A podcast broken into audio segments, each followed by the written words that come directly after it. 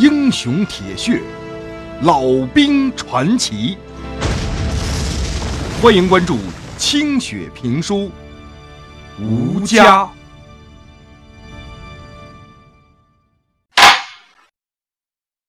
上回书说到，在漫山遍野的共军包围过来的时候，老旦抱着广东战士伍白生的遗体，坐在战壕里，不但没有跑，还让一直跟着自个儿的小兵幸存下来的杨百万也举手投降。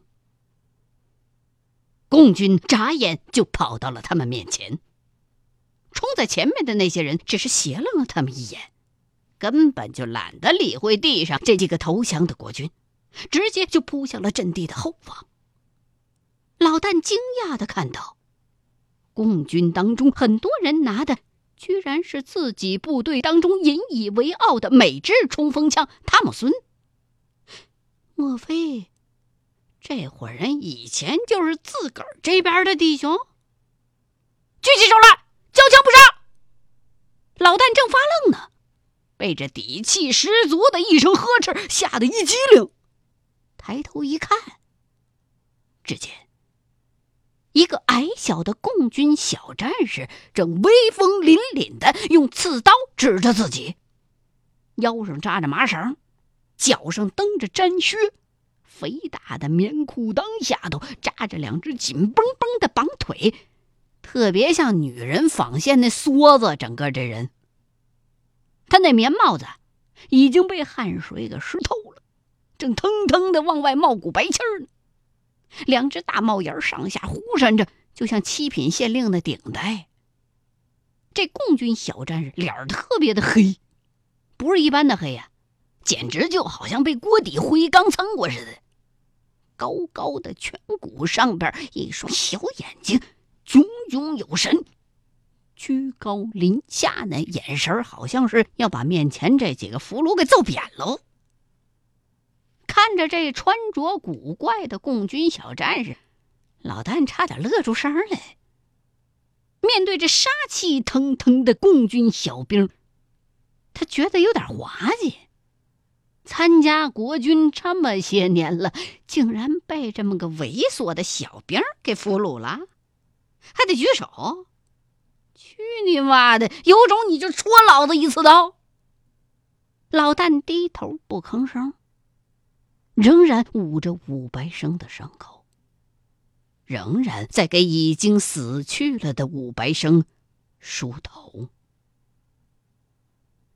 旁边的杨百万双手举得笔直，一看老旦没反应。那个共军战士的刺刀离着老旦越来越近，连忙用胳膊肘子碰了老旦一下，把老旦手里的酒壶碰掉在地上了。那共军战士看了看老旦和杨百万，也奇怪这家伙怎么不害怕自个儿啊？于是就像猫见了兔子似的，围着他们俩转了半圈而这时候。他也忽然之间看到了地上的那只酒壶，猛地弯腰捡了起来，翻来覆去的仔细的端详了半天，然后他猛地扭过脸来，盯着老旦，嘴大张着，屏住了呼吸，仿佛老旦是大白天地里边钻出来的一个无常鬼。老旦被这共军小兵看的心里边直发毛。只见那共军小兵又看了看呆若木鸡的杨北湾，上前一把揪起老旦，喷着唾沫星子，大声的喝问：“这酒壶你哪儿弄来的？你从哪儿搞到的？快讲，要不然搞死你！”共军小战士这张脸一下子变得如此的狰狞，让杨百万吓得够呛。老旦赶紧指了指地上的武白生。这共军小战士一把扔开老旦，扑上前去，翻过武白生的身体，上下打量了一番，捧起了他的脸，用袖子擦去了他脸上的血迹，又拿起了武白生的一只手，反复的端详，然后他突然之间大哭了起来：“大佬，雷心情啊，我是阿才哦，你点会这样噶？”嗯，这太出奇了。老旦跟杨百万大感意外，虽然听不懂这小兵的话，可就算聋子这时候也能知道，面前这个共军小兵正是武白生寻找多年的二弟。两个人竟然在这里不期而遇了。老旦唏嘘不已。这哥俩相隔四年，杳无音信，终于在战场上重逢，就隔着一条战壕。可是，哥哥武白生已经死在了共军弟弟那边打来的炮火当中。只是片刻的时光交错，两个亲兄弟连句话都没能说上。武白生的血已经流干了，体温都已经散尽，身子在弟弟的怀里。魂魄已经飞向遥远的故乡了。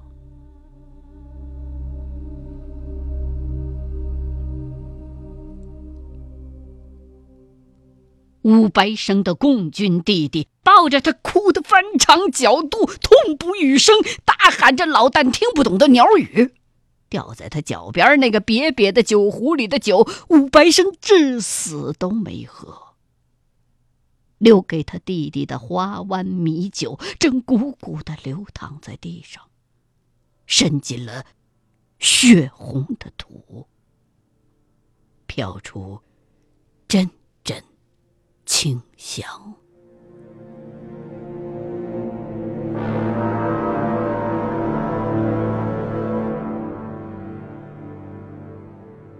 老旦跟杨百万面面相觑，不知所措。这时候，武白生哭得发疯的弟弟忽然之间站了起来，恶狠狠地大骂着，抬起一脚把杨百万仰面朝天的踹倒在地，拎起刺刀就要往他的脑门上扎。杨百万看到他血红的双眼，杀气四射，雪白的刺刀寒气森森的直奔脑门而来，顿时吓得魂飞魄散，屎尿崩流。老旦一看，赶紧抢前一步，猛地扑了过去，挡在了杨百万的身上。那弟弟的刺刀受不住事儿了，结结实实，噗，扎在了老旦的背上。虽然穿着厚厚的军大衣，老旦还是感觉到了刀锋的冰冷。他疼得回头大声叫道：“长官饶命！长官饶命啊！咱们跟你老哥武白生都是手足弟兄，这个娃子还被他救下过命呢！啊，求你别杀他！他几个亲兄弟都在你们部队里边呢！你要杀就杀俺吧！他还是个娃子，你就饶过他吧！长官，长官救命啊！干什么呢？吴老二，你干什么？想犯错误啊！赶紧把枪给我收起来！一个威严的声音响了起来。原来，不知道什么时候，他们的周围已经围过来十几个共军，已经刺进老旦两层皮的刺刀，终于没再往下。老旦被吓得浑身瘫软，冷汗淋漓。而他身子底下的杨北万，更是已经被吓晕过去了，裤裆里湿漉漉的，臭气熏天。班长，这就是我大哥，他被我们的炮炸死了。班长，我就这么一个大哥，我就这么一个大哥，他是为了。过来的。我怎么同老妈交代了？我怎么同老妈交代了？吴老二哭的撕心裂肺他的大哥吴白生的死状让刚才呵斥他的共军班长也目瞪口呆。看着吴老二怀里那具血肉模糊的尸体一时之间，大伙儿都不吭声，静默的站立在四周围，任由吴老二发疯一样的哭嚎着。带他们到后边去，赶快！终于，那共军班长下达了命令。这时候，国军的炮火已经开始覆盖国军自己的前沿阵地，以图消灭共军的冲锋部队。老旦想去抬武白生的尸体，被吴老二一把撅开了。他自顾自地抱起了兄弟的尸体，哭着向后走去。老旦一把拉起还有些昏迷的杨北万，快步的跟在后头。身后，共军部队也开始对十四军的二线阵地发动了猛烈的进攻。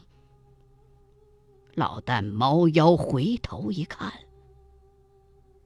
身后枪林弹雨，杀声震天。不知道又有多少共军。和国军的战士正倒在阵地上。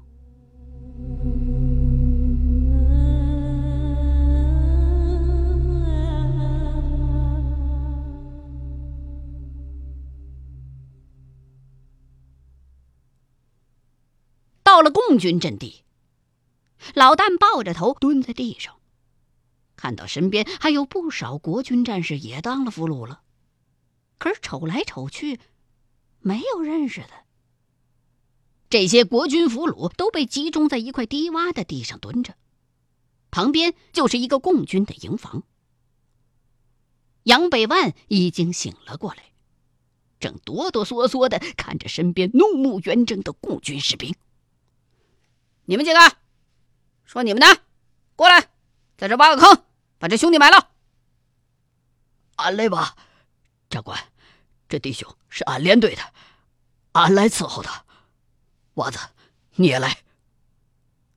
老旦连忙领着杨百万起身过来，认真的用手开始挖着脚下的土地。挖过被炮火炸松的表土，下面就是坚硬的冻土了。老旦挖的是如此的卖力和坚决，双手的指尖很快就被磨出了血。但是，他丝毫感觉不到疼。想到十年战火生涯如此屈辱的结束，又不知下一步结果会怎样，老旦悲从中来。自己杀过那么多的共军，他们一定不会放过自己。更何况自己还是个不大不小的官儿呢。如今，武白生死了，自己还可以给武白生刨个坑埋了。可是自己要是被枪毙了，又有谁可以给自己刨那个坑呢？自个儿会不会和那些个烂在战场上的国军一样，无人问津，为了乌鸦呢？吴白生死了，可是他的兄弟最终找到了他，应该瞑目了。而自己身边，除了这个胆小如鼠的杨北万，还有什么人会为自己的死而伤心呢？谁？会去想自己家里还有孤苦伶仃的女人和孩子呢？玉兰让他回家，又如何能回得去？想着这些，老旦的心中泛起了难言的酸涩，眼眶已经湿了。几个共军战士看到老丹满手鲜血，眼眶通红，有些看不过去了，就捡了几把铁锹递给他和其他的俘虏。经常埋死人的国军俘虏们，很快的就挖了一个标准的死人坑。大伙儿小心的把武白生的尸体放了下去，开始填土。很快的，就填起了一个坟包。几个共军战士死命的拽着吴老二，不让他过去。这家伙哭得要背过气去了。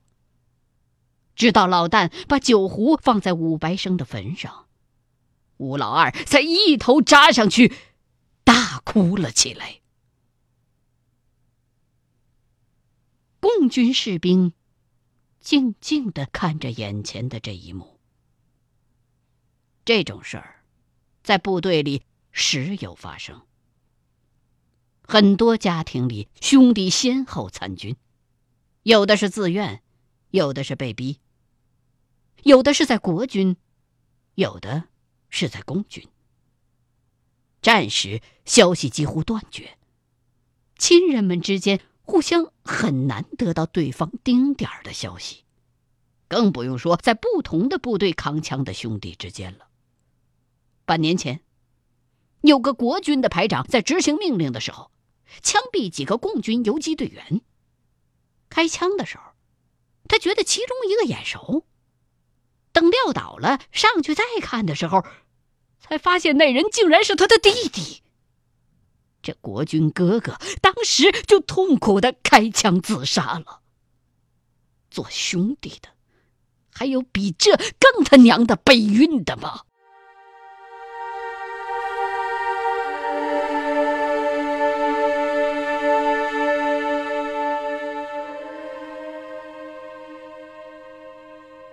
都散开！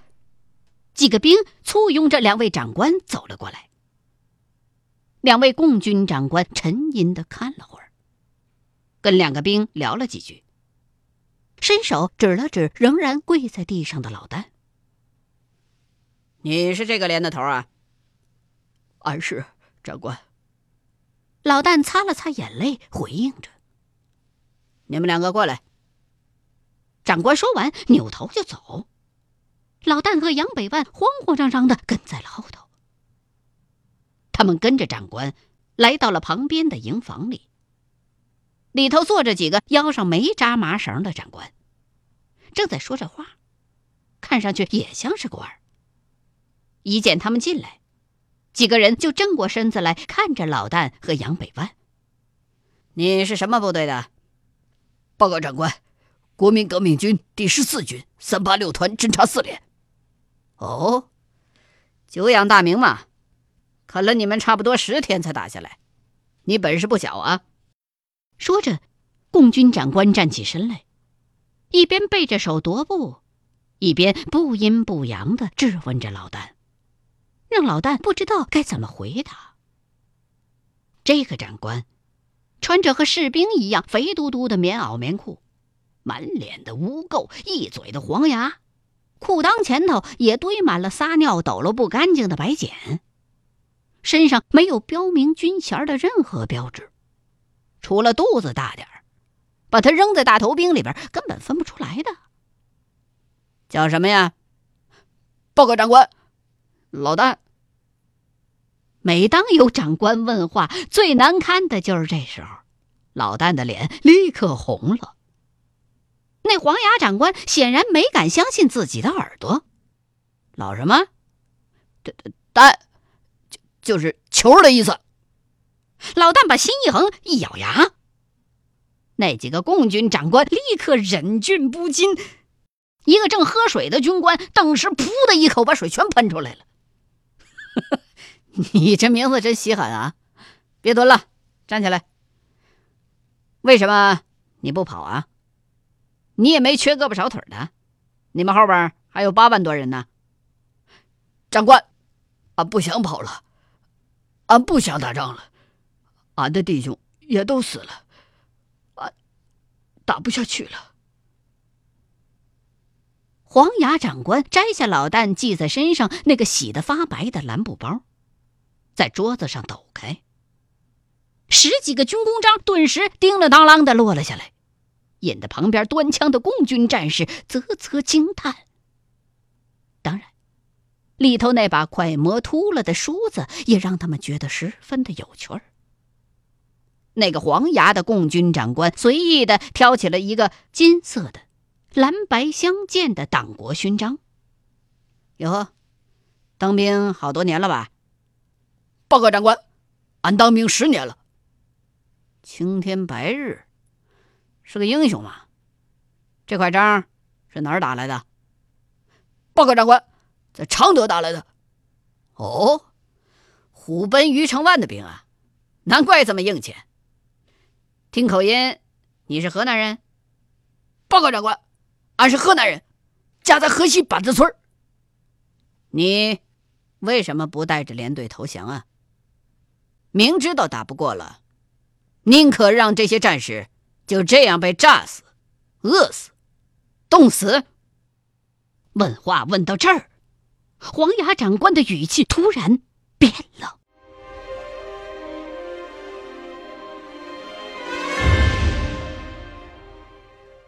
欲知后事如何，欢迎各位继续收听清雪评书《吴家》。